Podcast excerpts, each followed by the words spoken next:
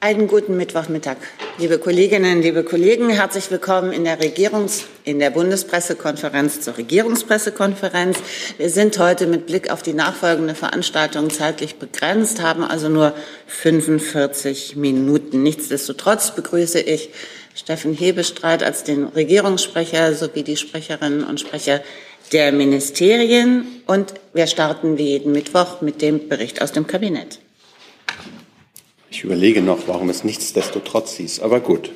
Auch herzlich willkommen von mir. Ich freue mich heute an diesem wunderbaren Mittwoch auch wieder hier sein zu dürfen. Wie üblich Bericht aus dem Kabinett.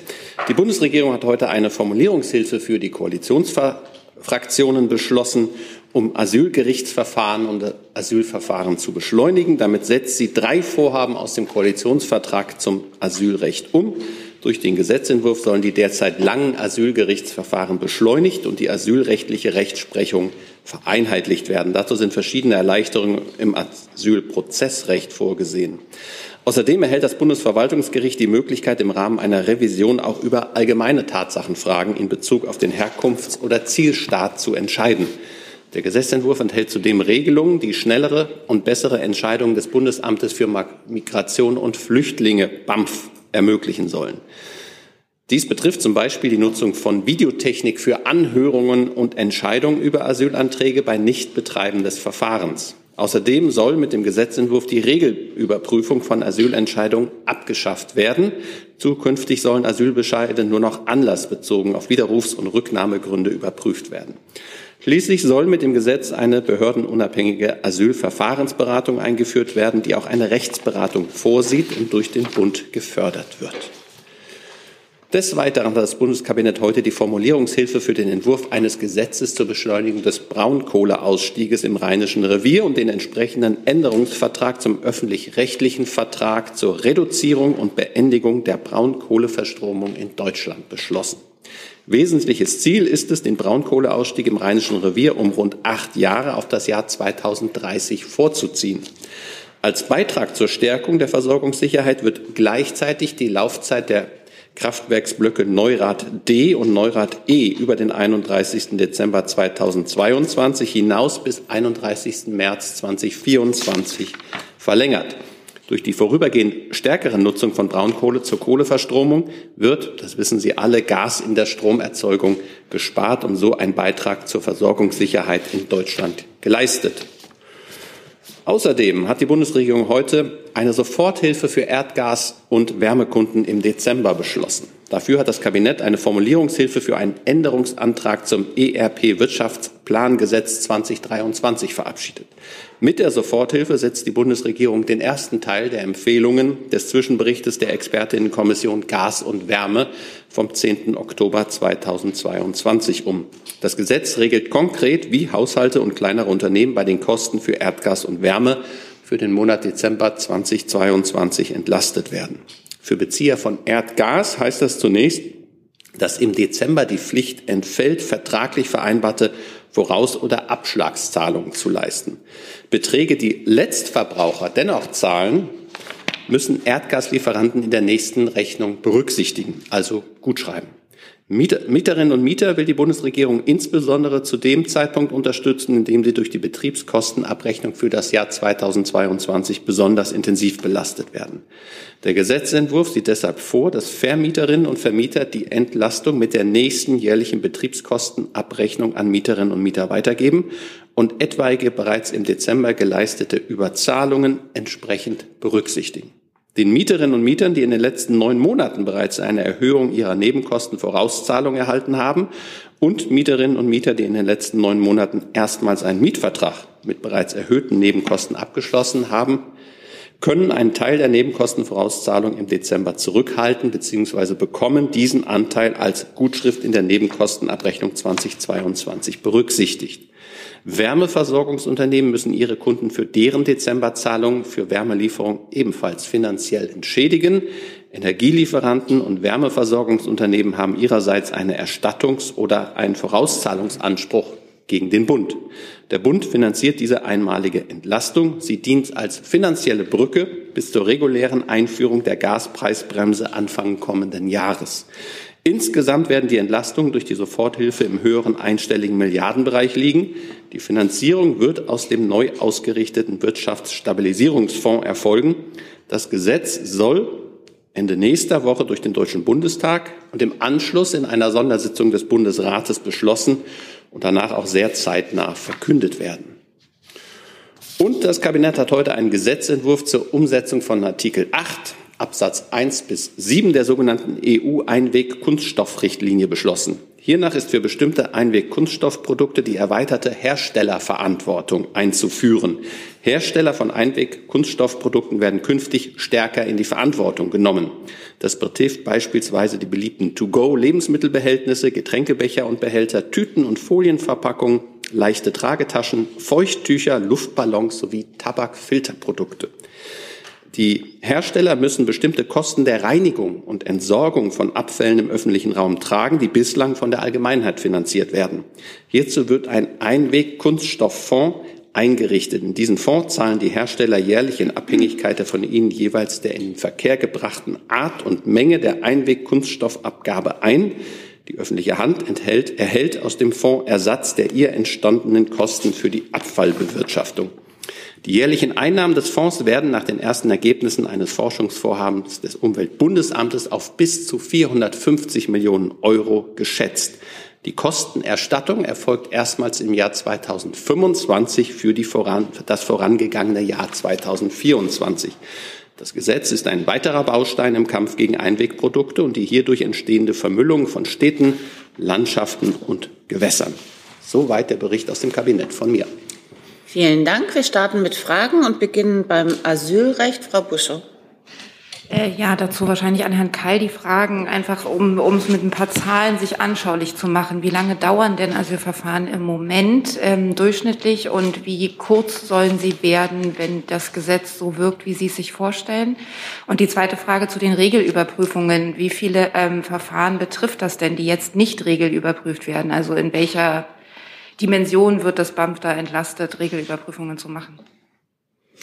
Ja, Frau Buschow, das tut mir leid, die Zahlen müssten wir Ihnen nach der REC-PK liefern. Wir können Ihnen dann natürlich auch gerne die heute beschlossene äh, Formulierungshilfe für die Koalitionsfraktionen, also den Gesetzentwurf, schicken. Da müsste es aus der Gesetzesbegründung hervorgehen. Ich kann es Ihnen äh, aber jetzt gerade hier ähm, nicht sagen und den schon ausführlichen Schilderungen des Regierungssprechers nicht ähm, sehr viel hinzufügen an der Stelle. Weitere Fragen zum Asylrecht? Dann wechseln wir zum Kohleausstieg. Herr Jung. Es geht wahrscheinlich ans BMWK. Ähm, was ist mit den äh, Braunkohlekraftwerken in Ostdeutschland? Ähm, da gibt es ja jetzt noch nicht die, den Ausstieg 2030. Nein, ähm, das, was jetzt beschlossen wurde, ist eine Vor ein Vorziehen des Kohleausstiegs im Rheingebiet und das betrifft auch zurzeit nur die Region dort.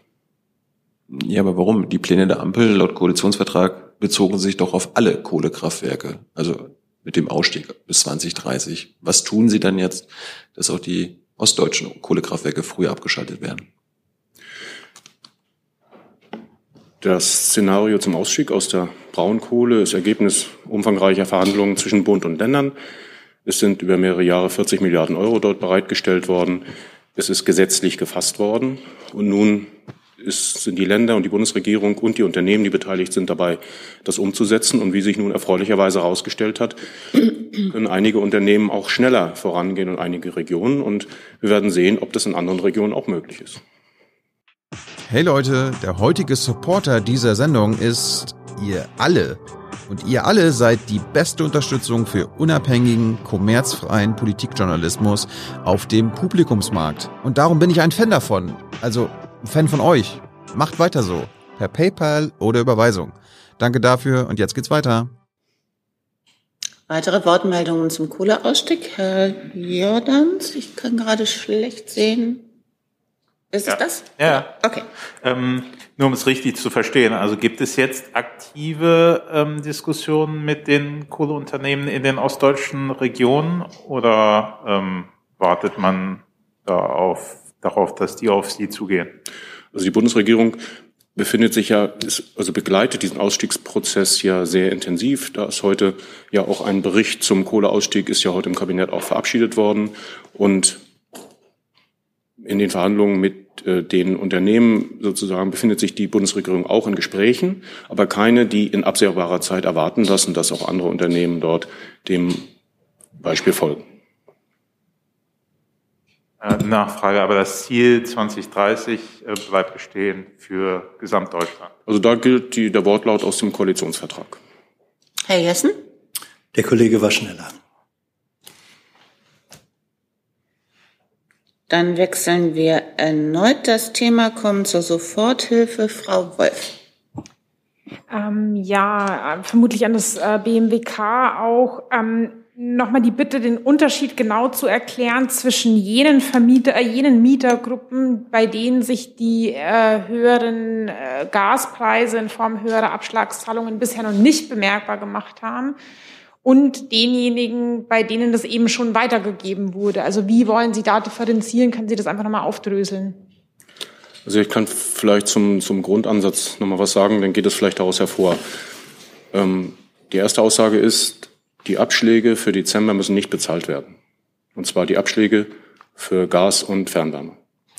Das betrifft alle die Leute, die einen unmittelbaren Vertrag mit ihrem Versorger haben.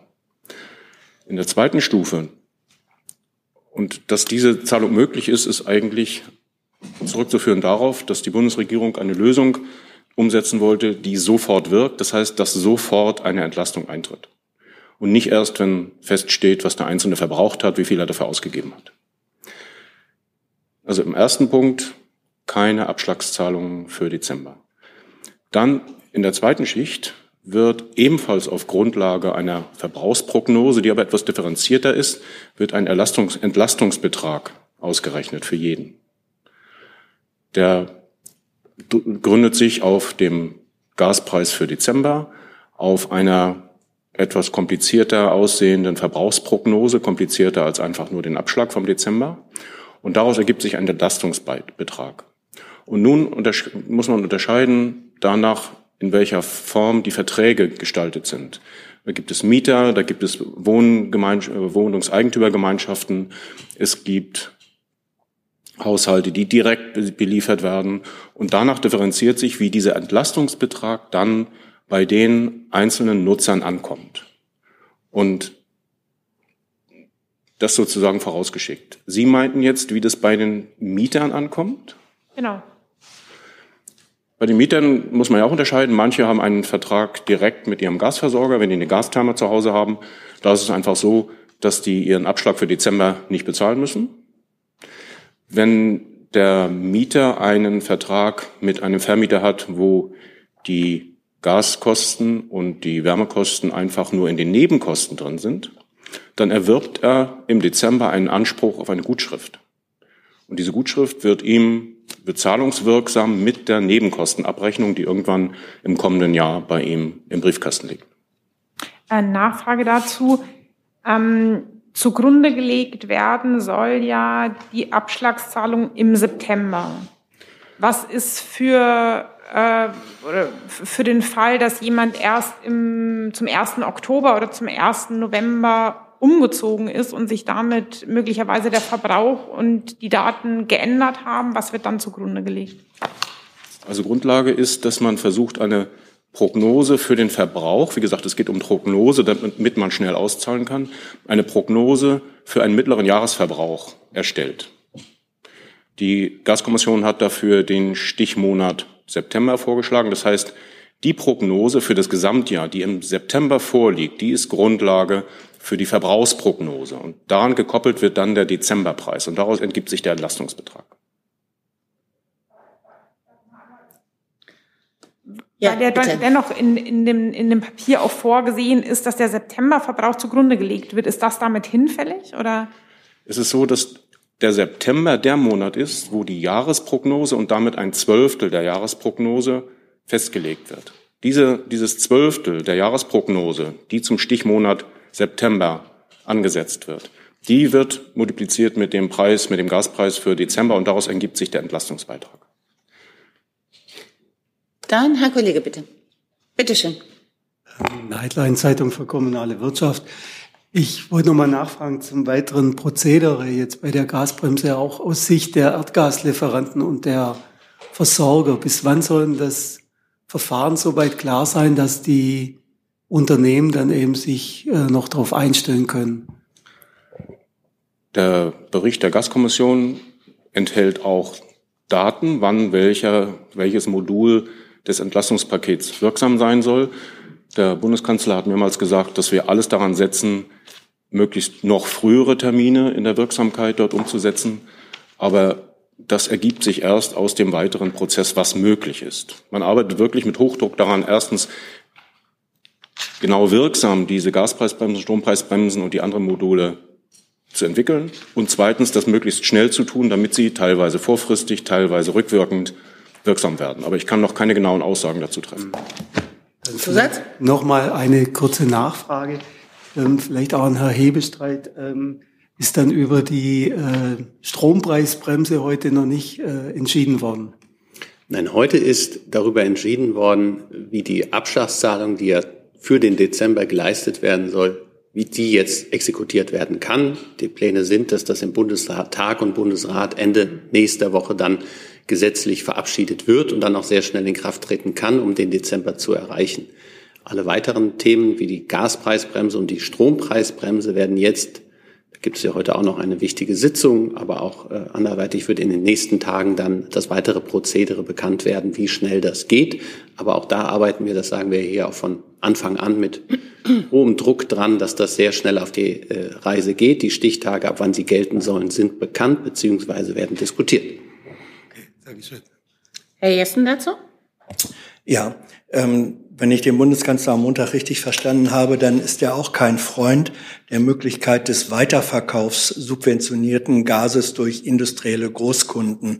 Ähm, da Ihr Ministerium, glaube ich, den Gesetz, den entsprechenden Gesetzentwurf äh, formulieren wird, äh, wird es darin ähm, ein Verbot eines solchen Weiterverkaufs geben oder wird zumindest nicht die Möglichkeit des Weiterverkaufs eingeräumt? Sie benennen eines von sehr vielen Problemen, die im Zuge der Entwicklung dieser beiden Preisbremsen gelöst werden müssen. Trittbretteffekte, Mitnahmeeffekte sind auch immer Teil der Überlegungen. Zu Ihrer konkreten Frage kann ich noch nichts sagen, soweit sind wir einfach noch nicht. Aber es deutet vielleicht an, dass die Entwicklung dieser Bremsen ein sehr komplexes Problem ist und dass viele einzelne Aspekte dort berücksichtigt werden müssen. Und das von Ihnen genannte ist eins. Eine zweite Frage. Ähm, es gibt Berichterstattungen, dass die äh, erste Stufe der zweiten Phase der Gaspreisbremse möglicherweise nicht erst im März, sondern schon im Februar äh, kommen könne als äh, konkrete Entlastung. Ähm, für wie belastbar und realistisch halten Sie die Möglichkeit des Beginns der zweiten Phase schon im Februar? Ich habe ja schon ausgeführt, dass wir nicht nur daran arbeiten, dort ein tragfähiges und rechtssicheres Konzept zu erarbeiten, sondern auch möglichst schnell die Einführung hinzukriegen. Und ich kann aber zu dem konkreten Zeitplan noch nichts sagen. Und ob die Aussagen belastbar sind, ergibt sich daraus. Es ist einfach noch nicht raus. Herr Rinke. Herr Severin, ähm, für die kurzfristige Entlastung eine Frage zu den Nutzern von Öl und Pellets.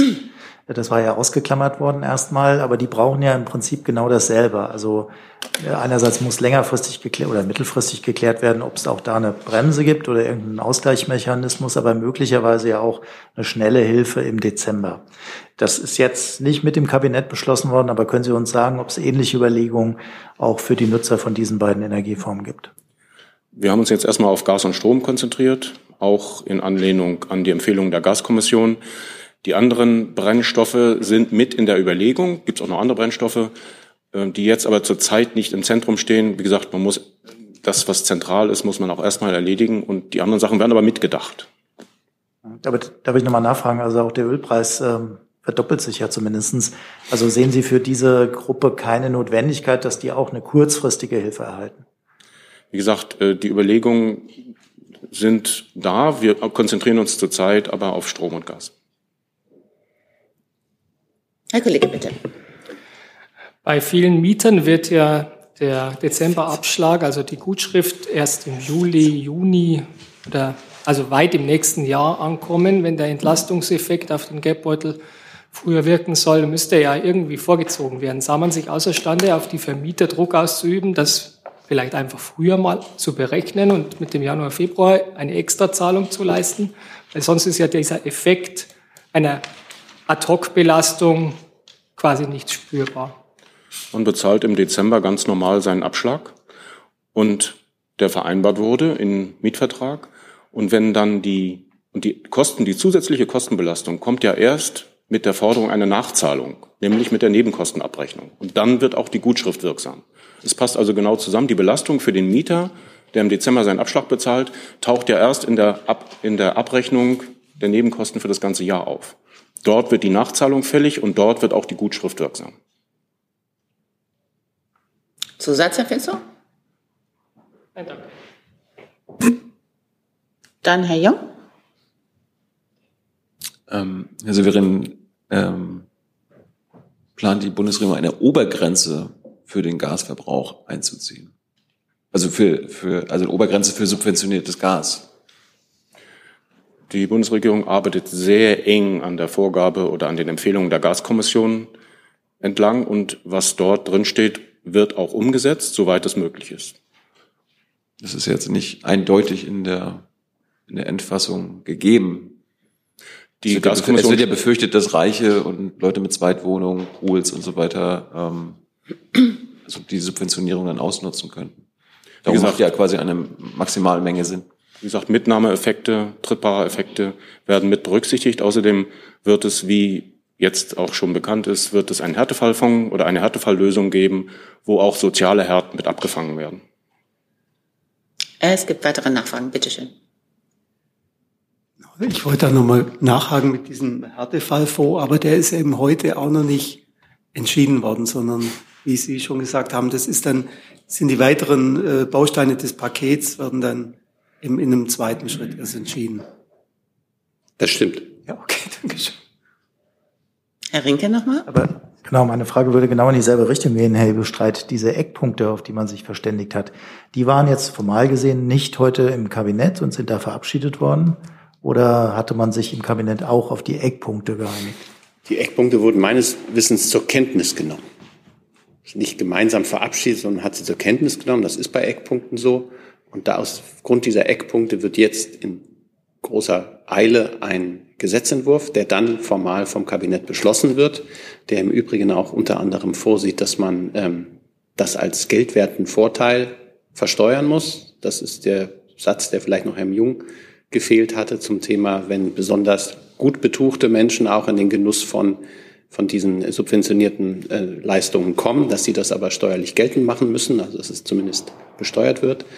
Ähm, dann gibt es die Fragen nach dem Härtefallfonds. Die sind aber jetzt, dass es so etwas geben soll, ist klar. Wie das genau ausgestaltet werden soll, ist noch nicht Teil der Eckpunkte gewesen, sondern nur da will man sich einigen und auch einige Reihe von anderen Fragen mehr.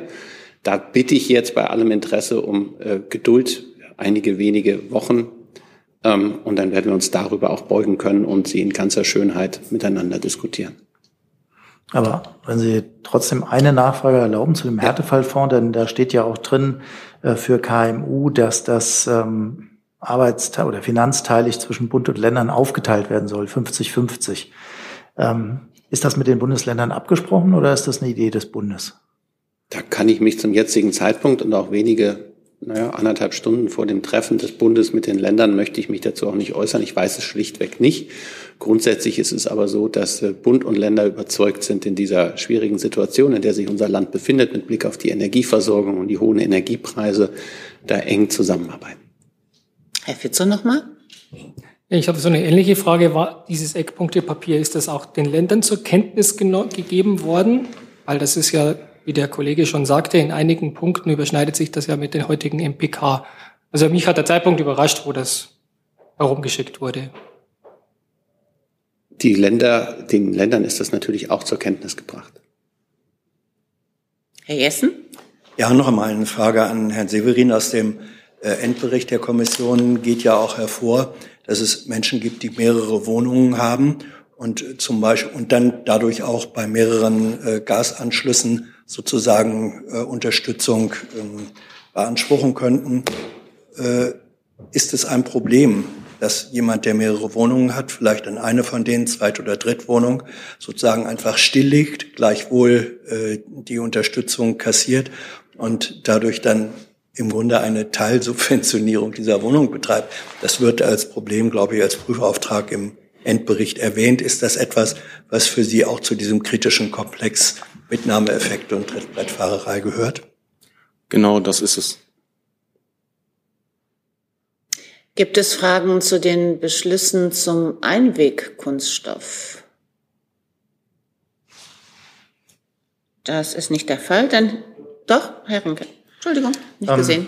Ja, Herr Hebestreit, ich weiß nicht, ob ich jetzt bei Ihnen richtig bin.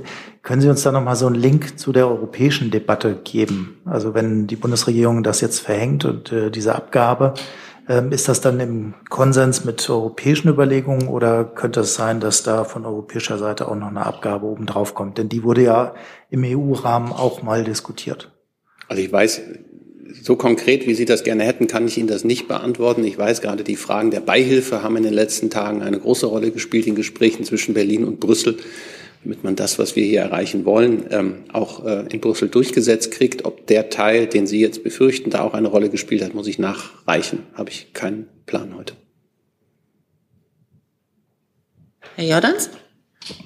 Äh, ich weiß nicht, ob das BMU äh, da Auskunft zugeben kann. Ähm, Dann tauschen wir einmal.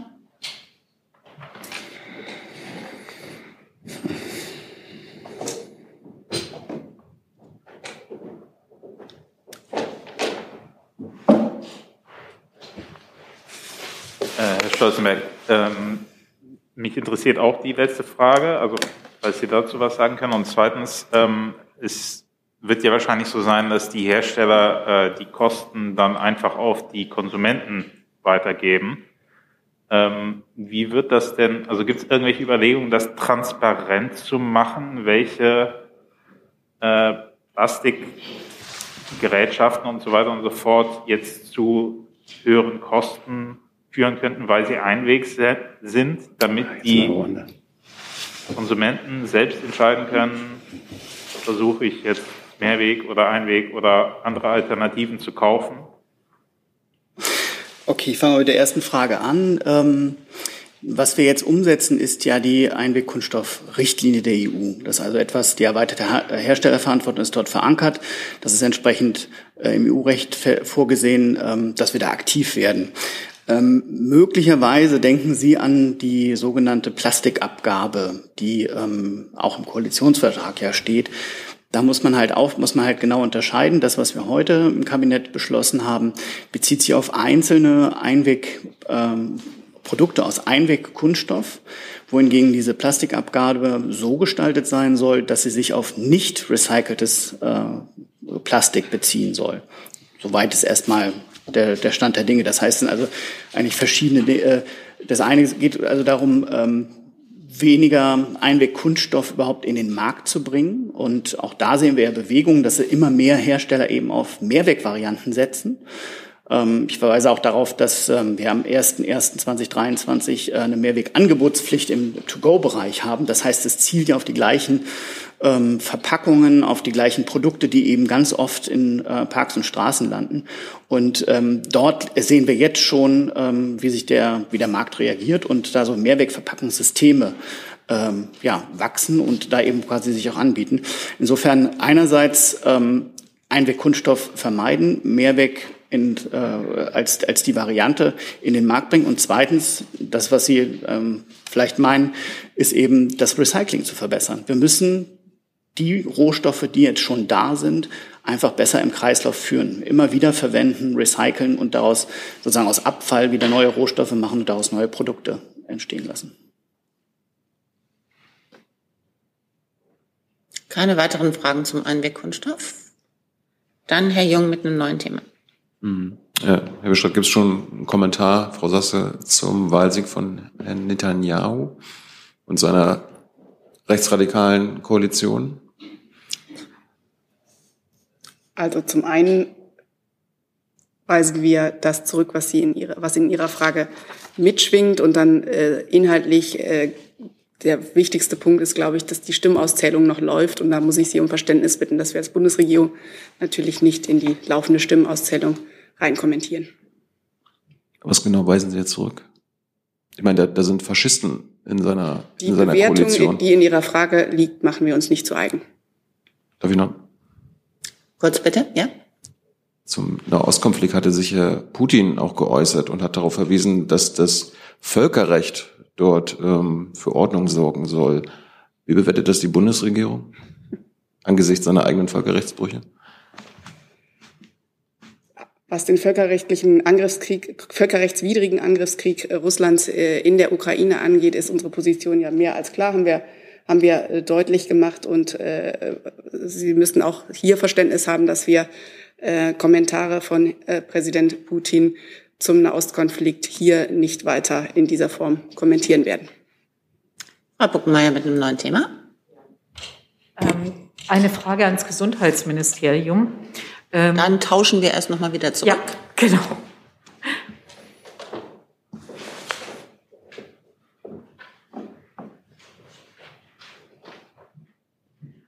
Und zwar geht es nochmal um die Milliardenhilfe für Krankenhäuser und Pflegeeinrichtungen, von denen der Minister gesprochen hat. Entschuldigung, bin hier hinten. ähm, die Kliniken, ist das, muss man das so verstehen, dass es on top von dem bereits jetzt über die Gaspreisbremse versprochenen Hilfen kommen wird, was der Minister angekündigt hat? Die Kliniken klagen ja immer wieder darüber, dass die Kostenexplosion bei ihnen auch durch Lebensmittel, durch Inflation generell verursacht wird. Und denkt man da im Ministerium bereits daran, dass man möglicherweise im nächsten Jahr 2023 noch einmal Geld nachstoßen muss, weil einfach die Kliniken so am Poller sind? Also wie Sie wissen, läuft zurzeit ja auch eine Pressekonferenz mit dem äh, Bundesgesundheitsminister. Und ich kann Ihnen eigentlich nur sagen, dass ich Ihnen also dass die, ähm, dass ich die Aussagen des Ministers vor der MPK nicht weiter interpretieren oder erörtern kann. Er hatte sich ja auch gestern im ZDF dazu geäußert.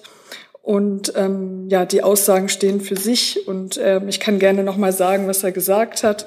Wir werden sicherstellen, dass die Krankenhäuser und Pflegeheime durch Inflation, Strom und Gaspreise nicht in Liquiditätsprobleme kommen. Wir werden aus dem Wirtschaftsstabilisierungsfonds Geld zur Verfügung stellen, bis zu acht Milliarden Euro.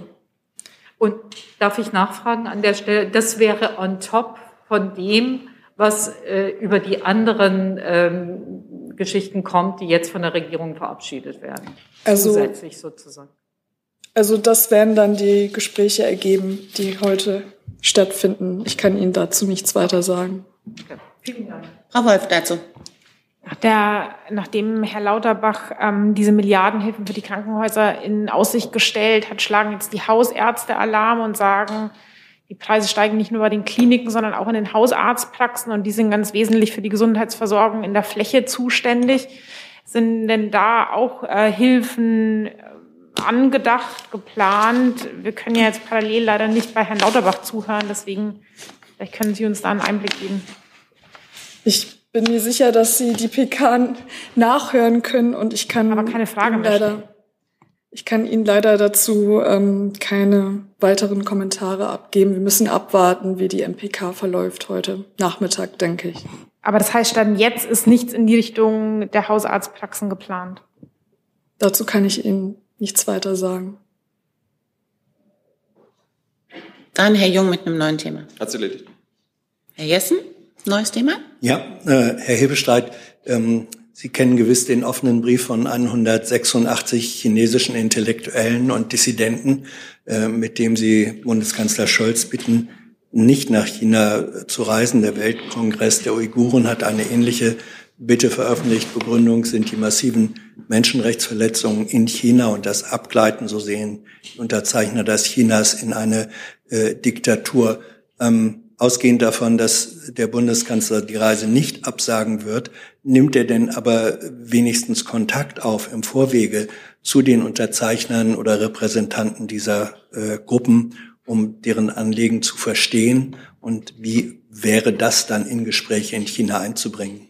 Also den Gesprächen in China und mit der chinesischen Staatsführung kann und will ich hier natürlich nicht vorgreifen, aber ich kann Sie an der Stelle insoweit versichern, dass der Bundeskanzler sich sehr gründlich und umfassend auf diese Reise vorbereitet und mit vielen Stakeholdern, wenn ich es mal so nennen darf, im Gespräch ist ähm, und natürlich auch vieles, was gesagt und geschrieben wird, wahrnimmt und aufnimmt. Ähm, grundsätzlich halten wir es aber so, und das kennen Sie auch als erfahrener Kollege hier in der Bundespressekonferenz, dass sich die Bundesregierung zu offenen Briefen nicht äußert. Da Sie eben äh, sagten, den Gesprächen mit der chinesischen Staatsführung können, äh, könne man nicht vorgreifen, ist daraus zu schließen, dass es keine Gespräche mit Vertretern von NGOs oder anderen Organisationen der Zivilgesellschaft geben wird? Das wäre jetzt ein Kurzschluss, den ich so nicht bestätigen würde, aber auch da bitte ich, wie ich das ja schon in der vergangenen Woche gemacht habe, auf die organisatorischen Fragen Rücksicht zu nehmen und äh, teile Ihnen das gerne nach der Reise mit, wie es gelaufen sein wird. Ähm, bedeutet es, dass Letzter Sie, Zusatz bitte, Herr Jessen. Ja, äh, verfolgt der Bundeskanzler aber die Intention, nach Möglichkeit vor Ort auch mit solchen Vertretern zu sprechen. Der Bundeskanzler verfolgt die Intention, mit allen relevanten Gruppen vor dieser Reise, bei dieser Reise und nach dieser Reise im Gespräch zu sein. Gibt es weitere Wortmeldungen?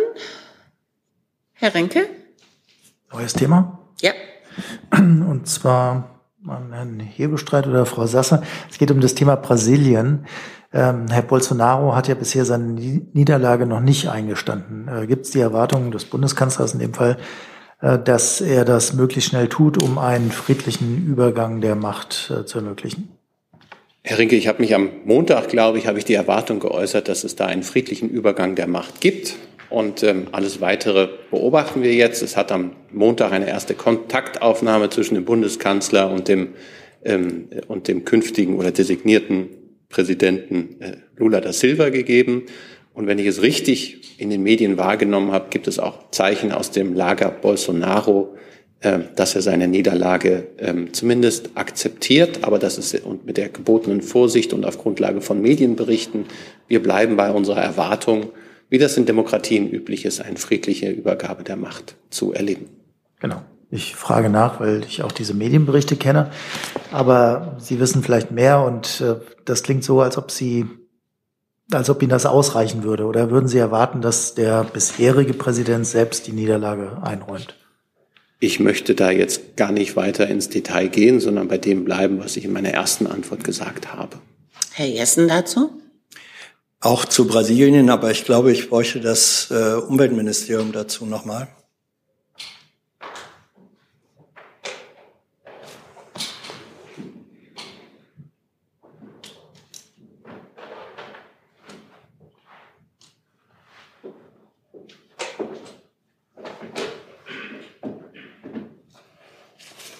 In der Vergangenheit waren äh, Zahlungen an Fonds, die sich um Schutz des Regenwaldes kümmern, eingestellt worden, auch äh, aus deutschen äh, Kassen, weil eben unter, der, äh, unter dem Regime Bolsonaro weiterhin Abholzung äh, gestattet und betrieben wurde.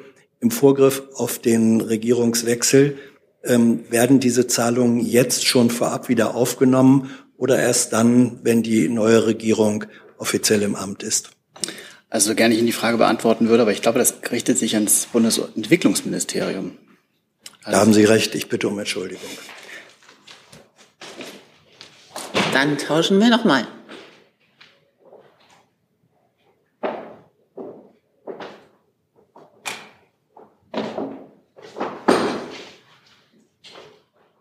Genau, ähm, vielen Dank. Der Staatssekretär ähm, hat gestern gemeinsam mit vier weiteren Staatssekretären ein Hintergrundgespräch ähm, zu verschiedensten Themen ähm, der, des Klimaschutzes, Klimaanpassung etc. geführt. Ähm, unter anderem hat er sich da ähm, auch dann im Nachgang öffentlich zu dem Aspekt ähm, des Amazonienfonds, auf den Sie anspielen, geäußert.